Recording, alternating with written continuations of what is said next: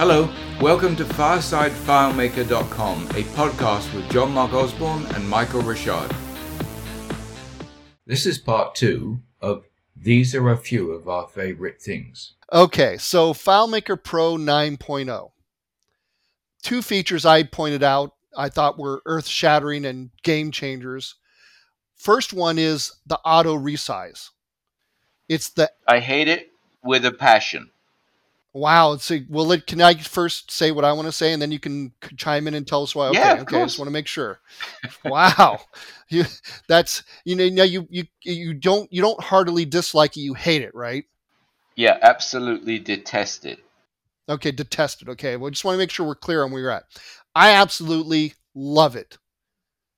Absolutely love it. Let's make sure we understand whatever. Make sure everybody understands what this feature is. This is the feature that allows you to tell an object to grow or stay or move by anchoring the different areas. And so for me, what's great about it is I can design a solution, a window size for the minimum size for my client because I will go around when I first start with a with a, a client. I say, okay, tell me what kind of computers you have and tell me all the resolutions. So I don't design a screen that's not going to fit on that you know monitor. And then for people who have bigger monitors, I allow the auto resize. So the common example will be a portal or a, a notes field. That notes field will expand and fill up more space as the window gets bigger. Other objects, of course, will stay the same size. But for me, that makes an unbelievable difference in my solutions. It makes them more professional looking rather than what would happen is that if I resize the window without that, there'd just be a bunch of blank space on the bottom and the right side. As I said, I hate it. Well, because I design, um, so with Nautilus, for example, because that's my sort of the ultimate thing for me. I design the screen so that they will fit on any monitor without scrolling up or down, left or right. And I've got that screen and I've got it as large as I can possibly get to work within a single within any monitor. And I've got plenty of room to have everything sized properly and positioned correctly. And I don't want objects to be anchored other than to the to their left, top left and top, you know, left and top. And I think that a lot of the time when you resize objects, first of all, it's tricky to get it right, but secondly, it can lead to some really ugly screens. You're making fields bigger than they need to be. Uh, I just don't see any benefit of it, and I know that people love it. I know you love it. I absolutely detest it. If if FileMaker said to me, "Can you? We're going to give you a wish. Would you? What would you like to get rid of?" And I would say, "Auto resize, please. Get rid of it." I can't disagree with sometimes you can make your interface look a little bit ugly. Like, for instance, maybe uh, you have a field and then a portal, and you want the portal to grow, and you think, oh, well, I might as well make the field grow too. And then what happens is you tell it to grow. You know, up from the to the right side, follow the right side, anchor to the right side, and you grow it, and you got this field that's, you know, enormously big, and but you're only typing in let's say a first name or something like that and so it, it can get ugly and make things kind of uh, out of um, what's the word i'm looking for make them Proportion. yeah out of proportion yeah and and you got to be careful with it but for me the benefits of making a portal have more rows or making the rows in the portal bigger or making a web viewer bigger based on the screen resize uh, it, it's it's it it is perfect for me, even though it's an imperfect feature. Um, in if you don't use it correctly, so I can't disagree with you, but I think I'm going to have to get you to come to the the good side of things and get you to use auto resize. no, not going to happen. Okay, so let's talk about the second feature, and don't anybody out there listening disagree with me right when I say this because it's it's not the feature, it's what it promoted. So the next feature that I think was earth-shattering in FileMaker Pro 9.0, other than auto resize, and I know the you know Michael doesn't agree with that, but maybe he'll agree with this one. I don't know. We'll see. It's that feature is conditional formatting. And if you know what conditional formatting is, it allows you to put a calculation on top of an object and have it change that object. So you could dim the text on a button if you wanted to, or or who knows what you could do. But the reason why I think it's earth shattering is not because it does that. I don't use it that often. It, it is very helpful. And I'm, I'm sure that uh, that Michael has a couple examples that can tell you where it's useful. But the reason I think it's useful is it because because it began the uncluttering of calculation fields in managed database. Let me explain that.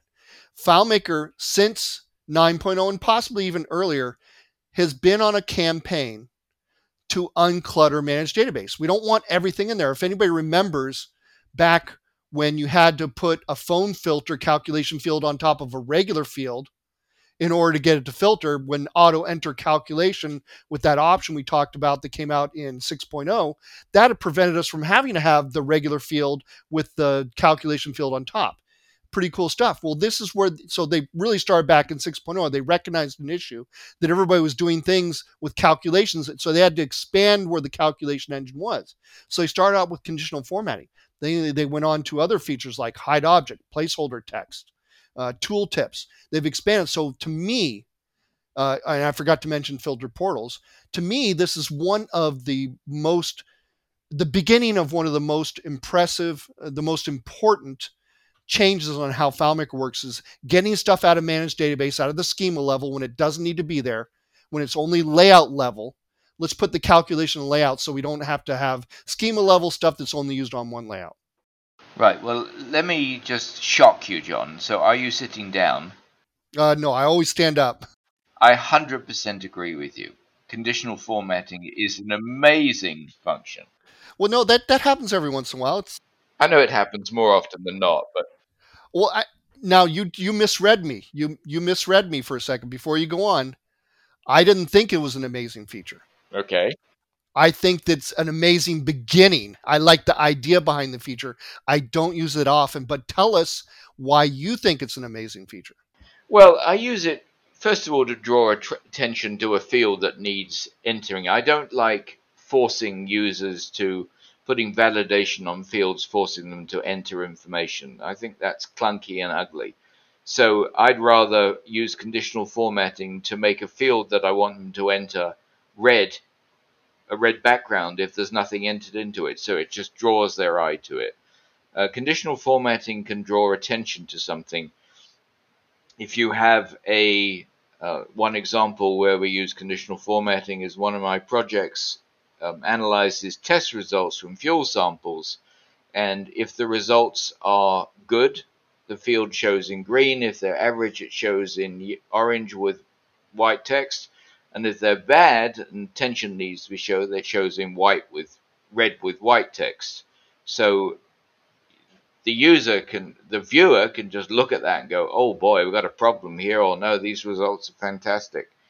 So those are just some examples. But I find conditional formatting incredibly useful. I use it a lot, and I understand there's an overhead to it, but the advantages outweigh the disadvantages by a huge factor. Yeah, so I think I think that we I might agree with you more on this because I I don't like validation, which is why some of the things you're doing you're not validating and annoying the person, you're just simply turning it red. It's a softer, gentler way of telling people that something's wrong. Correct.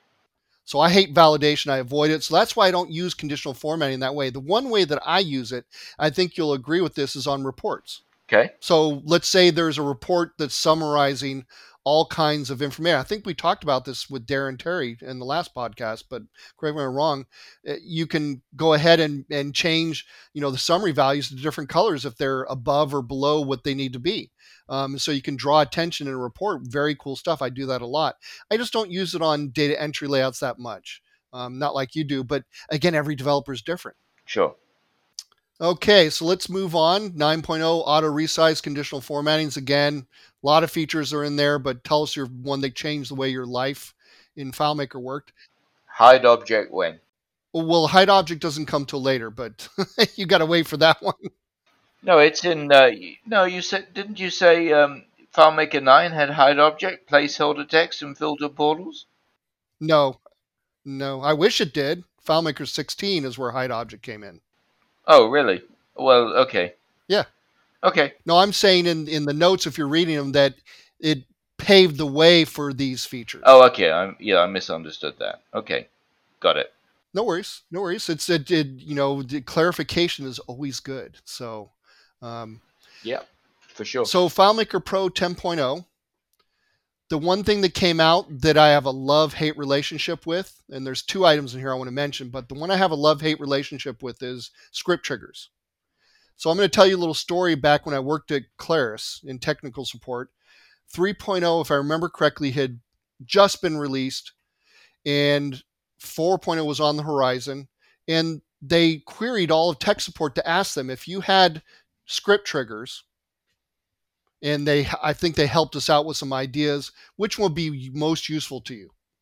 So again, remember this is back in just after 3.0 that they're talking about script triggers, but they didn't get introduced till 10.0 because honestly, there's a lot of complexity to making a script trigger work, and I don't think people understand that. For instance, let's say that you want a script trigger that exits a field. On exit seems simple, right? But there are many ways to exit a field. So you can, in a list view, click to another record, right? Versus tabbing to another field. In those two situations, you're on different records. If you're tabbing from field to field, your on object exit seems simple, but when you consider that you're clicking into another record, when do you run the script trigger? Does it run before or after the event? If it runs after the event, then it's running on the next record, and that's not a good thing. So that's why they have pre and post script triggers. And there was a lot of thought that went into these, but despite all the thought and how useful they are, I avoid them like the plague. The reason is because I've had too many situations where I've had a bunch of script triggers on there all firing at the same time, and some will cancel uh, each other out in some way or shape or form. And so I try to avoid them in using things like auto enters instead, or who knows what I might use to get around it. But I think script triggers are a major feature. I think they're important. I think they're well thought out. I think that they need to be there.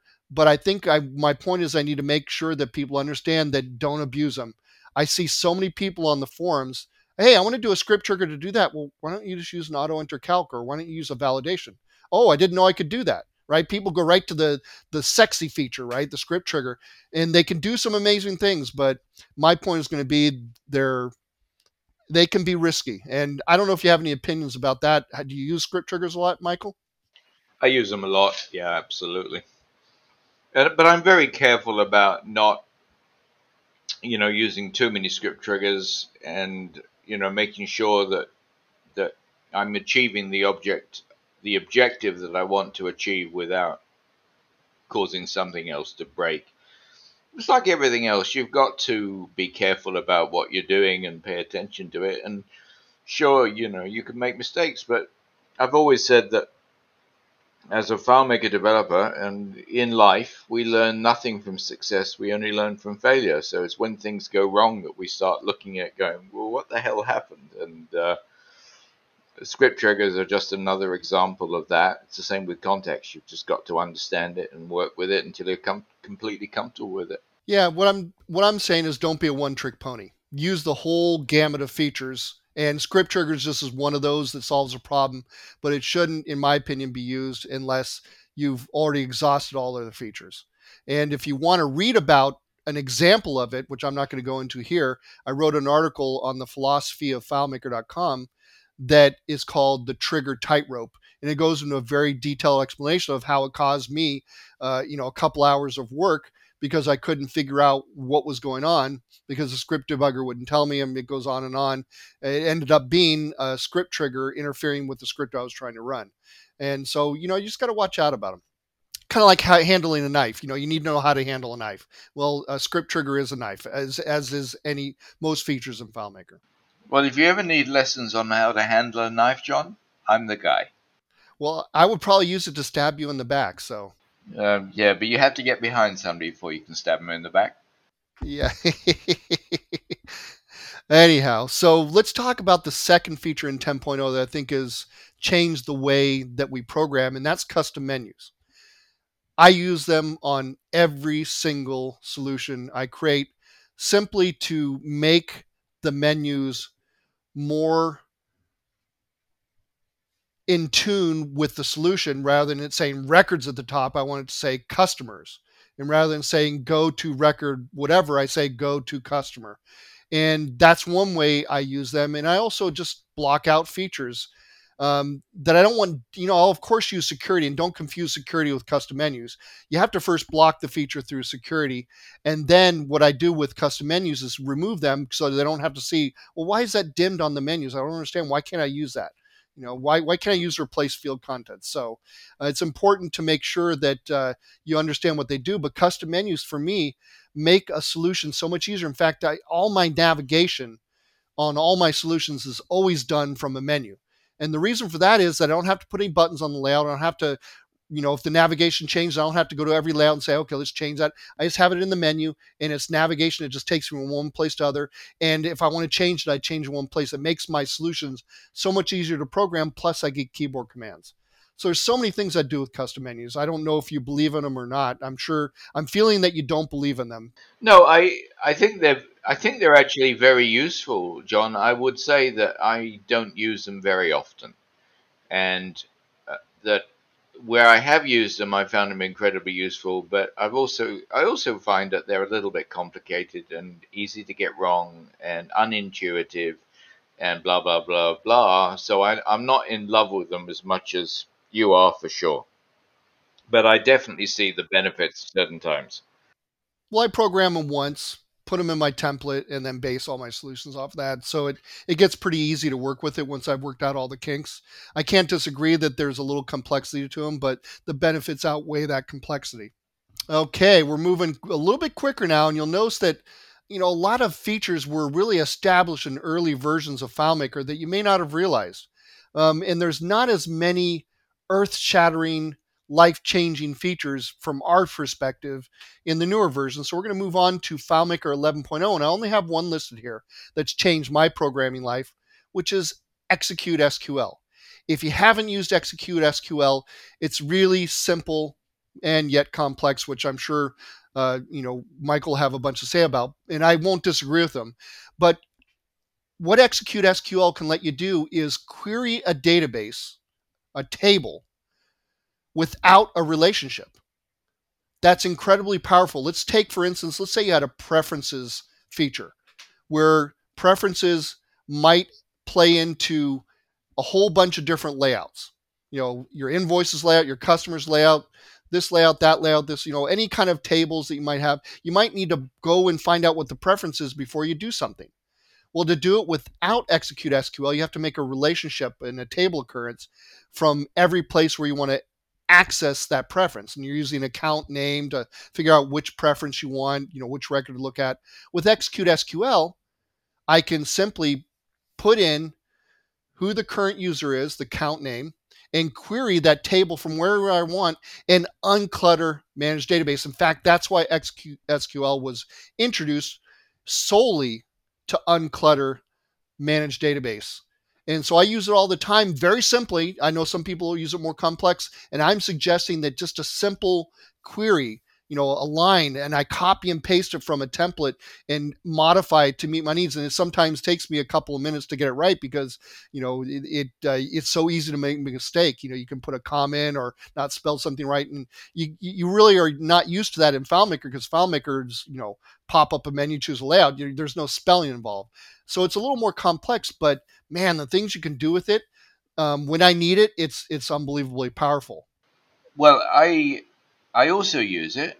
Uh, I like it. It's very powerful, but it's very, very, very frustrating because you can think you've got the calculation right, you, you, and then it doesn't work, and you look at another one and it does exactly the same thing and it does work, and you go, "What the heck is going on?" And I was talking to a young guy who is very familiar with the sort of the high end programming languages and JavaScript and all of that stuff. And he said it's the one thing in FileMaker that drives him to distraction because it's so inconsistent. And I don't know why it is, um, but it is incredibly powerful if you use it sparingly. You don't want to be using it all the time, and you don't want to be a one trick pony, as I've seen some people be with it. But if you want to just I've absolutely seen what you're talking about. Execute SQL, one trick ponies, no doubt about it. They're all over the forums. Oh, oh, just horrendous, absolutely horrendous use. One of the reasons, one of the ways I like to use it is when I go to a record, for example. Uh, you go to a customer record, and I don't want to store the value, you know, the total value of all their invoices or all their orders or all of that stuff as you know in calculation fields or related fields that are unstored calculations. When I go to that record, I just use a simple SQL query to grab the numbers for that particular record. So it's always up to date and there's no calculations involved. And it just fires when they get onto that record and done. And I like it for that reason. Yeah, and and you don't have to know a lot about SQL. Um, copy somebody's example and learn just enough to modify one line of code to me, it's great for grabbing one record. So go over, find a single record, pull the value back. And that to me is the most beneficial way to use Execute SQL. Gathering a bunch of records together, I don't use it for that too often. I have used it to sum up a filtered portal before, which is kind of nice, but that's about the extent of it. And so if you're if you've never used Execute SQL, you know, try playing around with some of the examples on the databasepros.com website. There's specifically one called preferences, which I think will open your eyes to what you can do. Yeah, send me a link to that article, John, and I'll put it in the um, in the notes for the podcast. But don't use it for everything. Execute SQL is good for certain jobs, not every job, but it really changed my way I program. It's one of those things that one of those tools on my belt that I have there, and I go, "Is this the right job for it?" well, let me try this tool. No, okay, yeah, execute SQL is the best one here. You got to go through the advantages and disadvantages and what you're trying to do and what you're going to be adding as far as schema. And the great thing about execute SQL is you don't have to add anything in. You just have to write that code and it works. It's it's pretty cool. Okay, the next version was FileMaker Pro 12.0. And they introduced the modern theme. They actually introduced themes back in FileMaker 10, but I consider them only usable once they got to 12. And that's really what you're using these days is the modern themes. And to me, it changed my whole life. Like before that, I would have all these graphics. I used Legos. And one things that FileMaker is cool about is that if you put the same graphic in there multiple times, it only stores it once. So I would make these little Legos where I could build interfaces. It would have borders and, and buttons would come in three pieces and I could put them together any size I wanted, had tabs the same way. And I built all that stuff. And it was the best thing you had at that point. But now with themes, uh, uh, well, before themes, I would say to a client, yeah, I usually spend about 50% of the time on interface. Uh, you know, even though I'm using templates, I have to rearrange stuff and the buttons are hard to work with.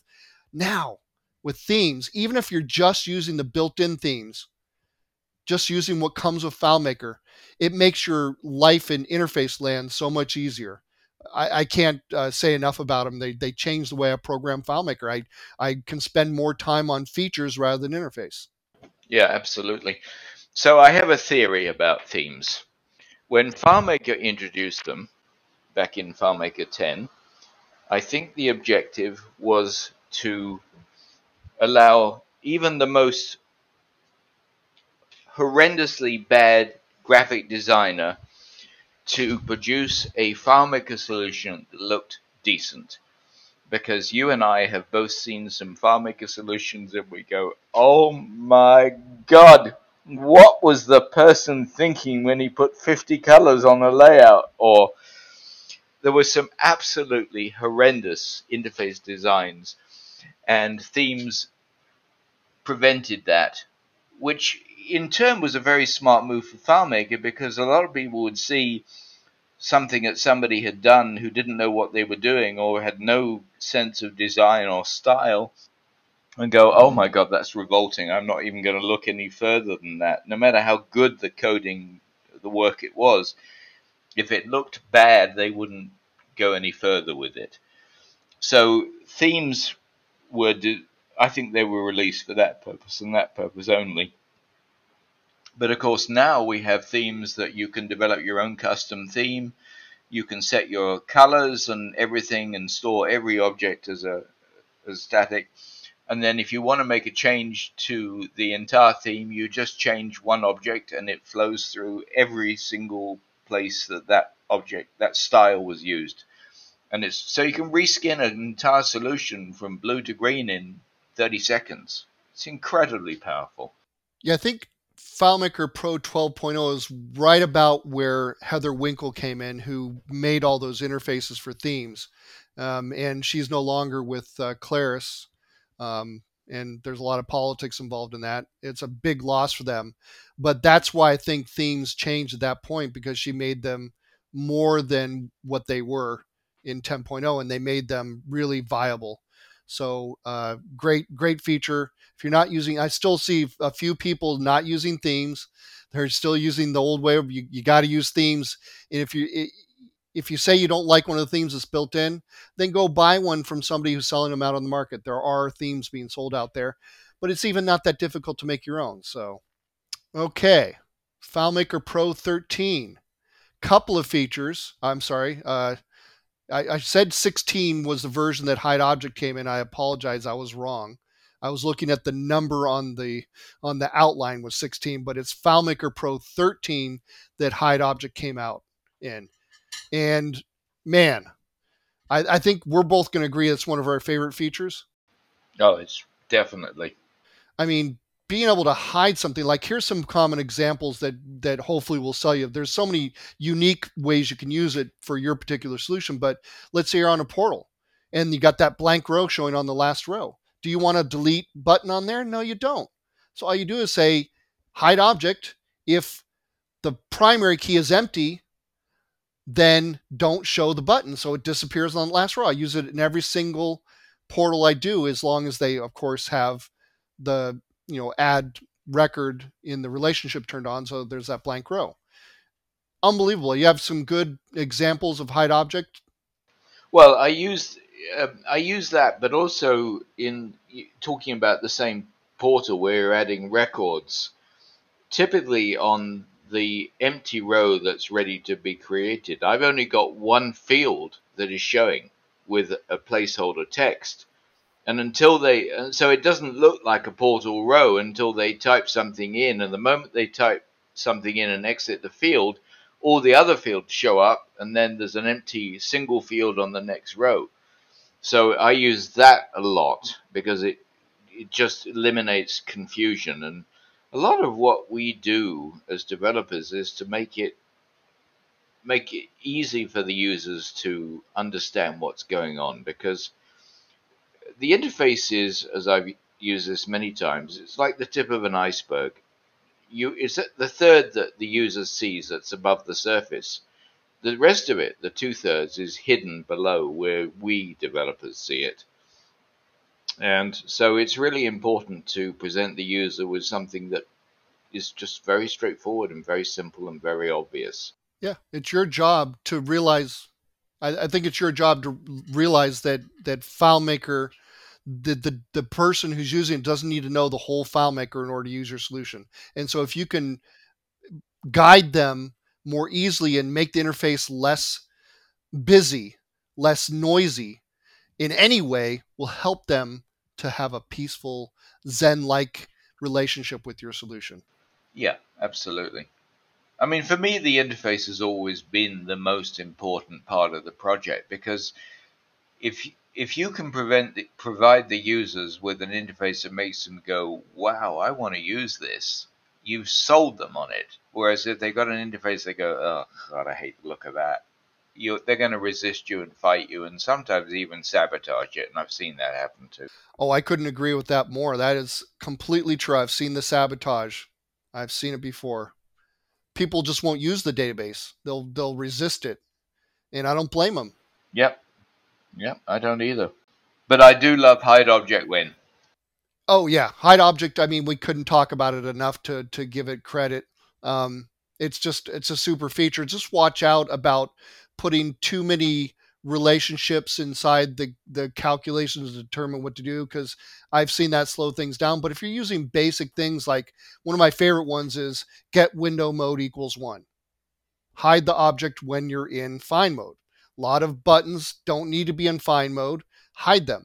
that has very little overhead. But if you're checking across a relationship or maybe a couple of relationships and doing that on a bunch of different buttons or objects on that layout, it can start to add up because it has to check that relationship when that object comes on the screen. And so it could make displaying it, in other words, navigating from record to record slow. So you know, don't use uh, you know things basically don't use relationships if possible inside of a hide object and you'll you should be good with you know a tremendous amount of of objects being hidden and showing uh, whenever you want shall i tell you the way i like to use hide object most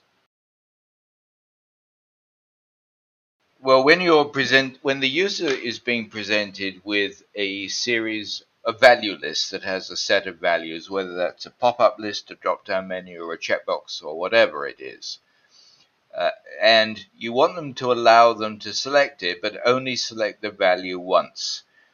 So I have two copies of the same field. One is hidden and one is not.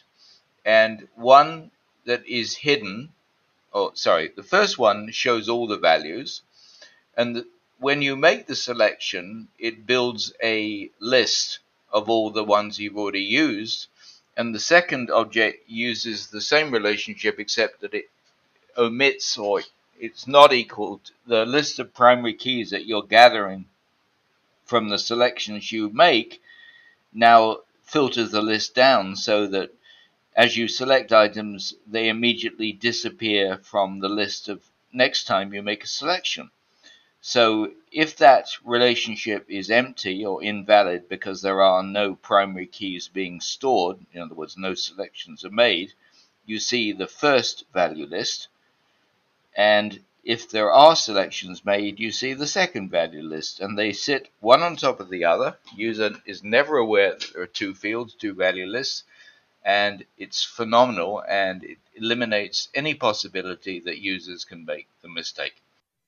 Yeah, I've, lo- I've used that stacking technique for a lot of things. You know, only showing one of the fields in the stack with a different value list. It's it's incredibly. Sometimes you don't have to use conditional uh, hierarchical menus. Sometimes you can just do things with with stacked fields and hide object. It all depends what you're trying to do and what you're trying to accomplish. But yeah, they're just it's just there's so much you can do with hide object. It changed. I mean, I remember back in the, the FileMaker 3.0 days uh, about hiding objects. You had to use a relationship, a portal, and a calculation to get something to hide. Um, so it would clutter everything up. It was crazy. So um, having this really nice and neat way to hide uh, objects, I, I can't say enough about it. Just use it to your heart's content because it's going to make your interfaces look really good. Yep. So the other thing in FileMaker 13, which is maybe not quite as sexy, but I think deserves a tremendous amount of credit and changed the way I develop FileMaker, is popovers. The reason they changed it for me is I can do something very quickly and easily in a popover that I would have normally have had to use, let's say, a show custom dialog or another layout or something else, I can just simply draw a little popover button and I can put whatever I want in there so I can hide things that aren't necessary to, to necessarily see. Uh, like, think of it as a tab control, but different. You know, I can put more stuff in an area and stuff I don't see, see that much, or maybe I'm doing a report and I want to have some, you know, a button that's a popover and it pops up and says, "Hey, how do you want this report to be displayed? You know, you want to search on this? Do you want to do? You could do so many things without having, you know, to make another layout. And that's really what you had to do before. Then you had to you had to open up a window, uh, put it on top, and we're not talking about card windows. We'll get to those soon. That's in FileMaker 16. I know you're you're thinking, why don't we just use card windows? But popovers are, are pretty cool compared to card windows if you don't need all that functionality the card windows have, because they're much, much easier to program and certainly much better than what we had before, which is opening up a, a new window and, and using global fields in that window and then dismissing. Popover just makes my life so much easier. Uh, I don't know if you use them that often at all or Michael? Um, I don't. I have a bit of a love hate relationship with popovers. I love them, I love the functionality. What I find very irritating, which is why I hate them, is that they have a tendency to just close on you.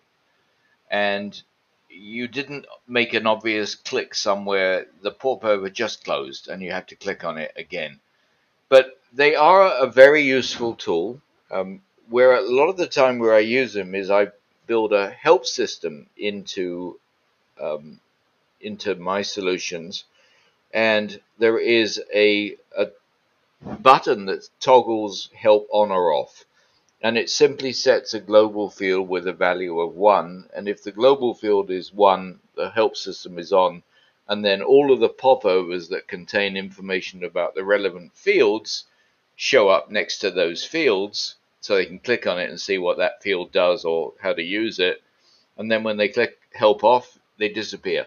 So I like them for that but I'm using them in conjunction with hide object when.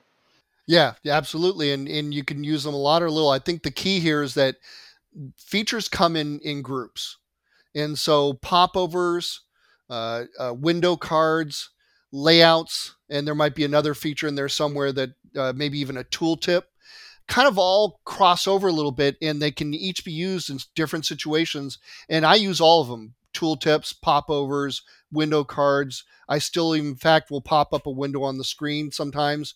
Um, you know, I, I, use all those methods, and I think that's an important thing that I'm always trying to tell uh, my students is that you've got a tool belt. Don't just go to the same tool all the time. Use all the different tools and use them when they make sense. Yeah. In other words, don't take a knife to a gunfight. Right. okay, FileMaker Pro 14. This is where I got really mad at Claris. And then I got really happy again because I understood what they did. So in FileMaker Pro 14, they took away the FileMaker Pro 3.0 scripting engine essentially. It was no more find your script on the on the on the left hand side, double click on it, moves it in. It was now you had to type it in. I'm like, who the heck thought of this? Um, and but once you got used to it, oh my god, it changed my life. If I have to go back to uh, a version of FileMaker before 14, it drives me crazy. I, I have to find everything over on the left side. I can use the type ahead and it kind of goes down that script step, but you know, I can't type, you know, the whole entire thing. It's so much better the way that the scripting workspace works now uh, with the ability to type in your scripts. I, I can't say enough. It's, it's, it's changed my life, made my productivity go way up. I agree, hundred percent. Did Did you have the same uh, reaction when it first came out as I did, or? Uh, to be honest, I don't remember, John. Um, obviously, it was something new, and we had to get to grips with it and get used to it. But I don't remember feeling annoyed that they'd done it. I just thought oh, this is interesting, and I think I got along, just went along with it. But I can understand the degrees of frustration. I mean, there's often things that happen, but overall, it's a great improvement. Well, I think what happened it was just so traumatic to you that you just blocked out the whole experience. That that would be my explanation. Yeah, I, I, I can think of several other instances in my life where I've done that. Okay, and now I've skipped FileMaker Pro 15 because I didn't see anything on there. I thought was worth mentioning. So that's all FileMaker 15 gets. Sorry, FileMaker 15. I'm sure there was something for somebody, but not for us. But on to, I think this might be your number one feature, which is card windows. So I'm just going to sit back and enjoy the ride, and you let us know why card windows is influential. Well, there's a lot of reasons, and I will say that when they first came out, I was very unimpressed with them. I just didn't really see the the the benefit of them. I thought, yeah, that's interesting, but I can't see me ever using that. But what I've come to realize is that the card window is an incredibly useful tool. And typically, and I'm going to talk about Nautilus again because this is what I do all my development in nowadays when I use card windows, I don't open a card window in the center of the screen like most people. I move it, put a card window either completely overlaying the original screen so that they can't, they don't aware that it's a new window, or I balance it on the left hand side, on the right hand side, so it just is an element that pops up on the screen to use. And the thing I love about card windows is there's no menu bar, there's no border. It's just a plain empty window that you can put anything in it and have that be in context or out of context. And I think that that is probably up until FileMaker 19 with JavaScript. I think it's the most significant advance in FileMaker for, for many, many, many years. I, I think I had the same reaction as you, is that I thought card window, whoop-de-dee. And then as time went on, I discovered how it was better than a lot of the other features out there.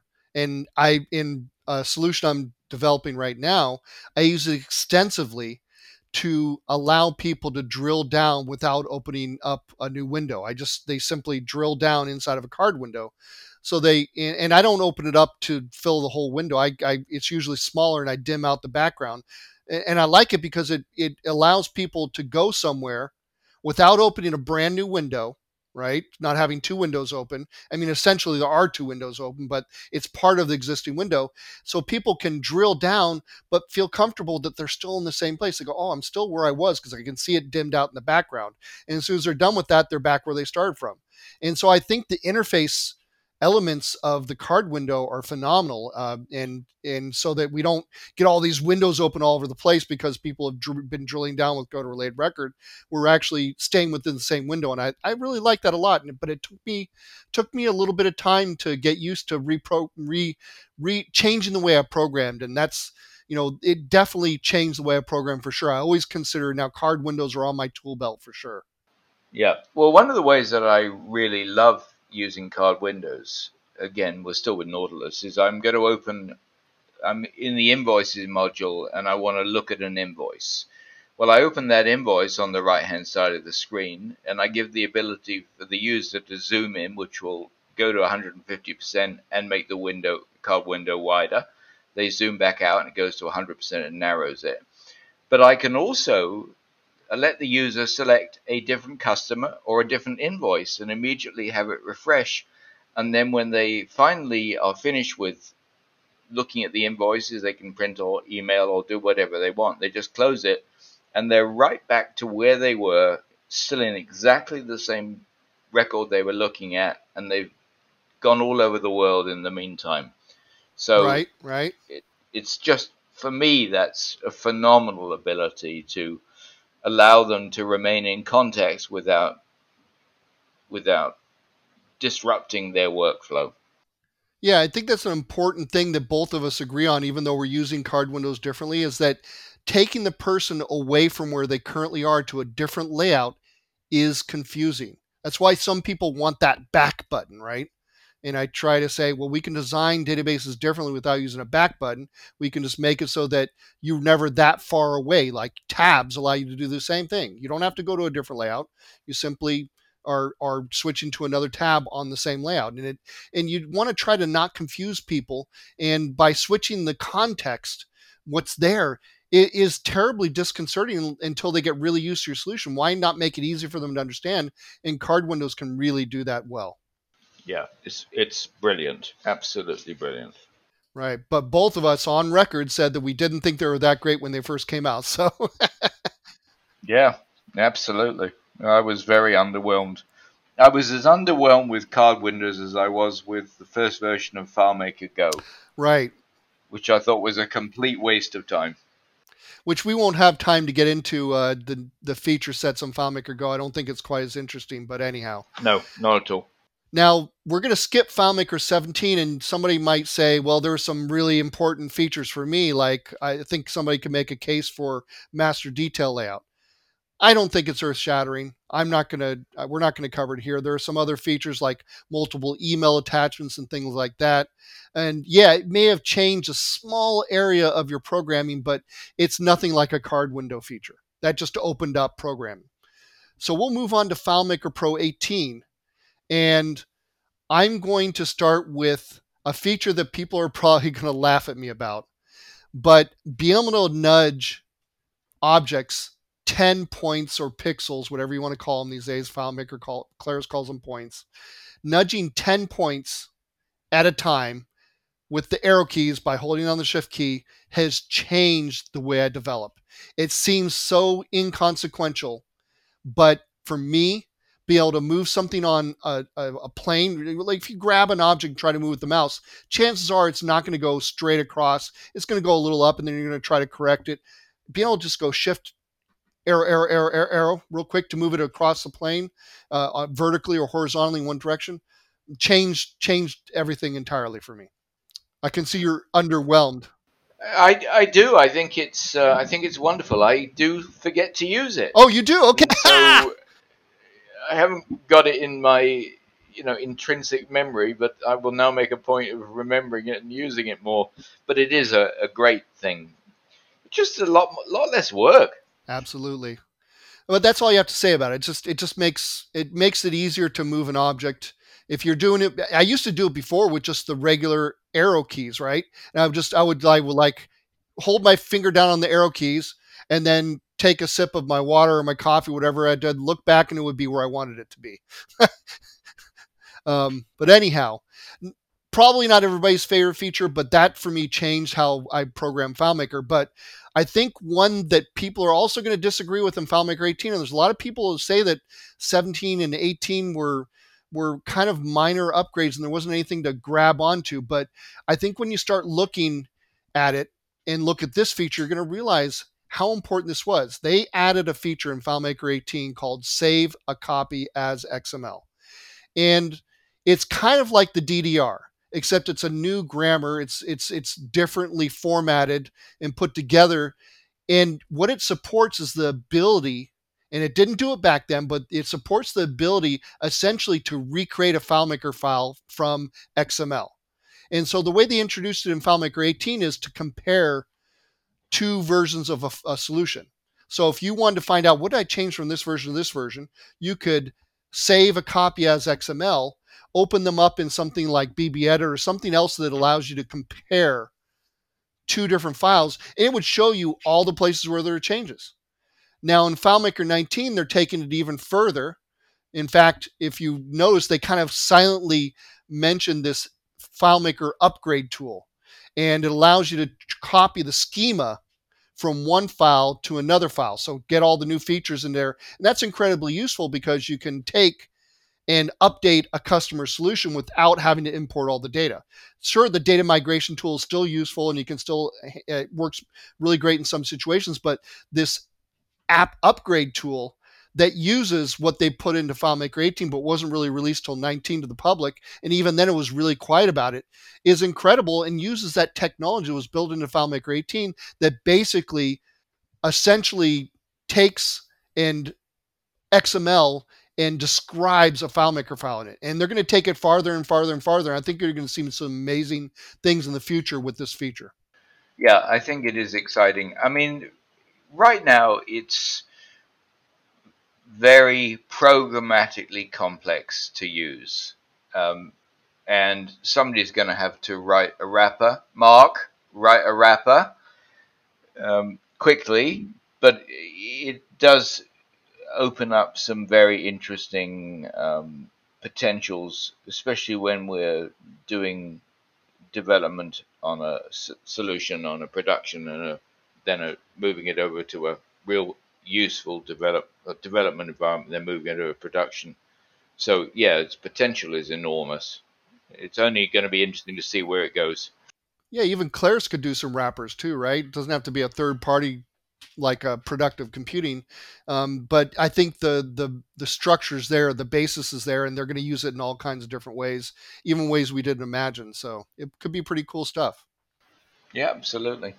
Now let's move on to the final version, FileMaker 19. That's the current version as we're recording. Oh, is that the latest one, John? Yeah, I know, I right? Know it was. I, I I I was thought it was funny when we were talking to Darren. He's like, I don't know anything about FileMaker 19. I haven't touched it, um, and because he's up to his his eyeballs in work, you know, he doesn't have t- time to look at this stuff, um, and it really doesn't offer a, a ton of stuff when you think about the history of FileMaker. And that's one of the things we're trying to do. We're trying to say, look, Set Field's been here since version 3.0.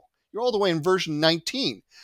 you know FileMaker 3.0, you know a lot about how FileMaker 19 works already because those features have been there all along. So new versions don't add a lot to the big giant cauldron of features that FileMaker has. And so, you know, you got to keep up with them, but realize that a lot of these features, you know, really, um, you know, uh, have been there for a long time and, and have, have, you know, made FileMaker what it is today. And, and knowing this history, man, uh, hopefully this will put it in perspective for a lot of people, but they're still adding on and there's still major features. So let's talk about FileMaker 19 and what's major. The first one I would say is the quick layout change.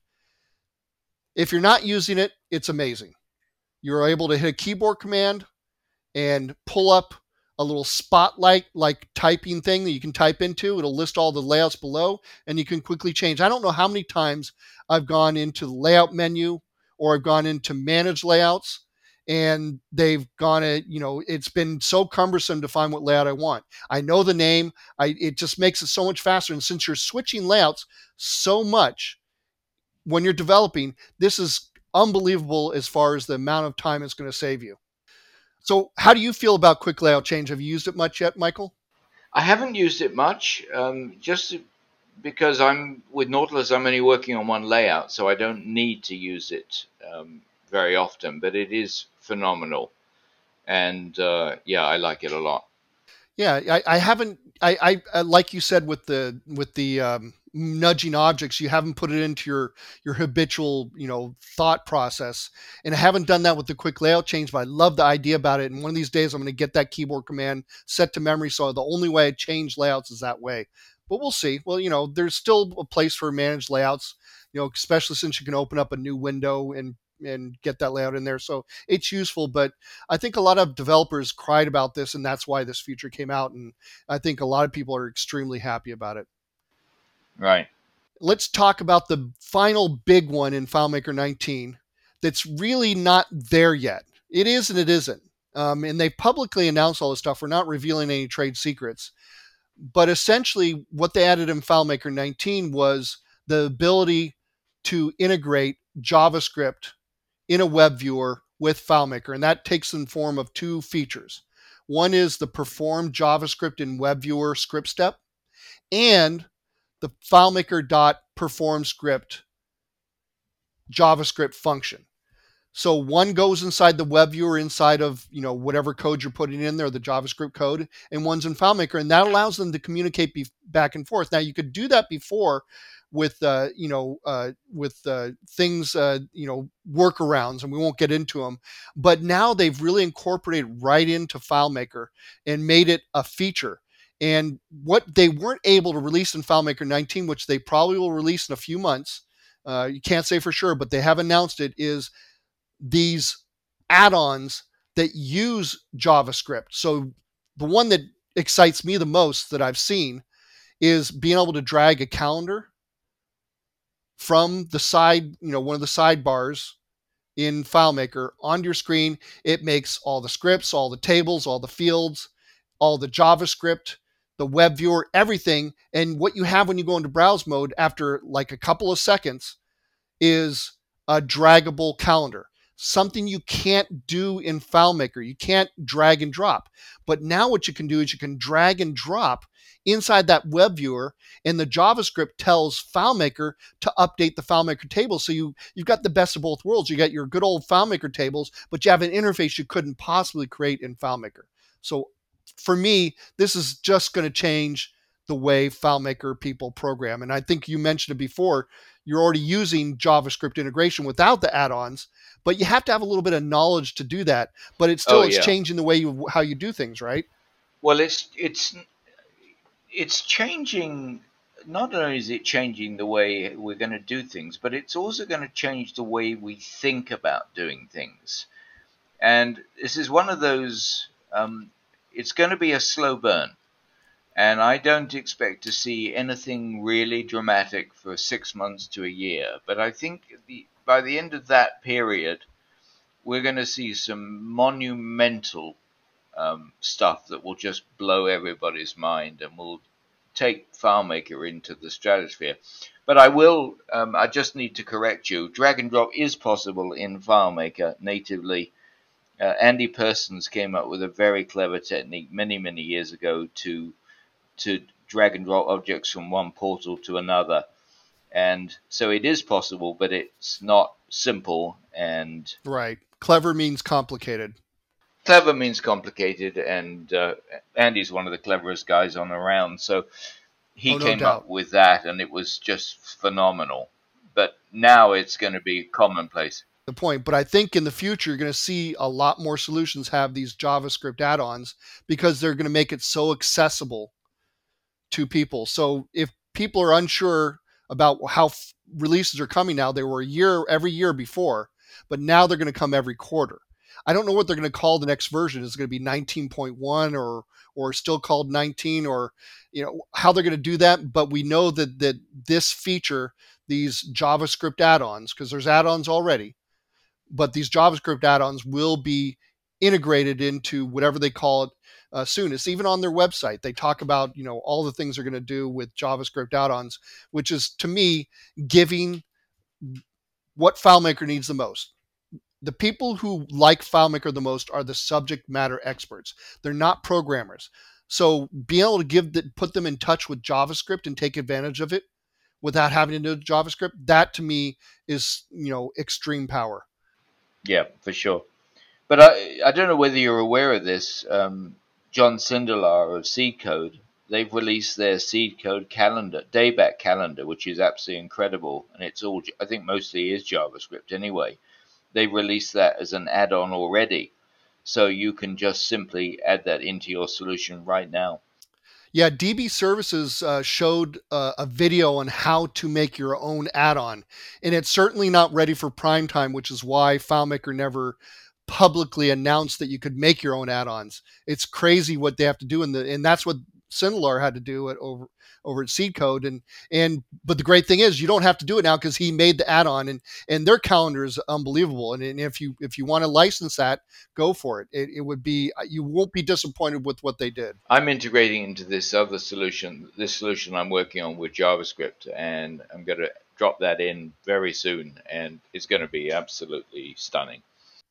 Yeah, couldn't couldn't couldn't agree more. His stuff is spot on, and so just about anything he does, if it if it uh, meets your needs, get it.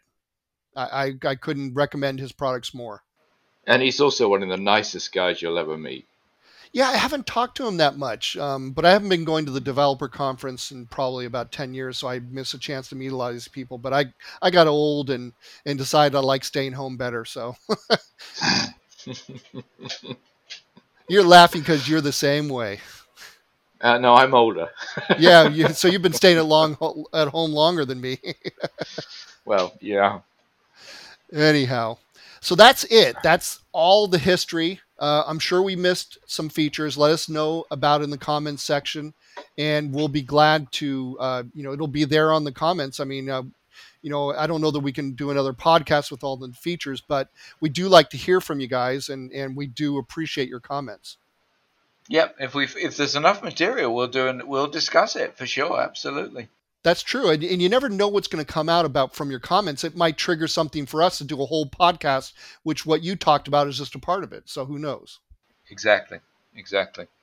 Well, uh, John, it's been great fun talking to you as always, and to all our listeners, thanks again for listening. Please comment, please write, please tell us how you like it. We'd love to hear from you, and we are really grateful that you keep listening. I'm Michael Richard signing off. And my name is John Mark Osborne. Thanks for joining us, and we'll see you in the next podcast. Take care. Bye bye. You've been listening to Fireside FileMaker, a podcast with John Mark Osborne and Michael Richard. We'd love to hear what you think, so please email us at info at firesidefilemaker.com. That's info at firesidefilemaker.com. Thanks for listening, and we'll see you next time. Bye bye.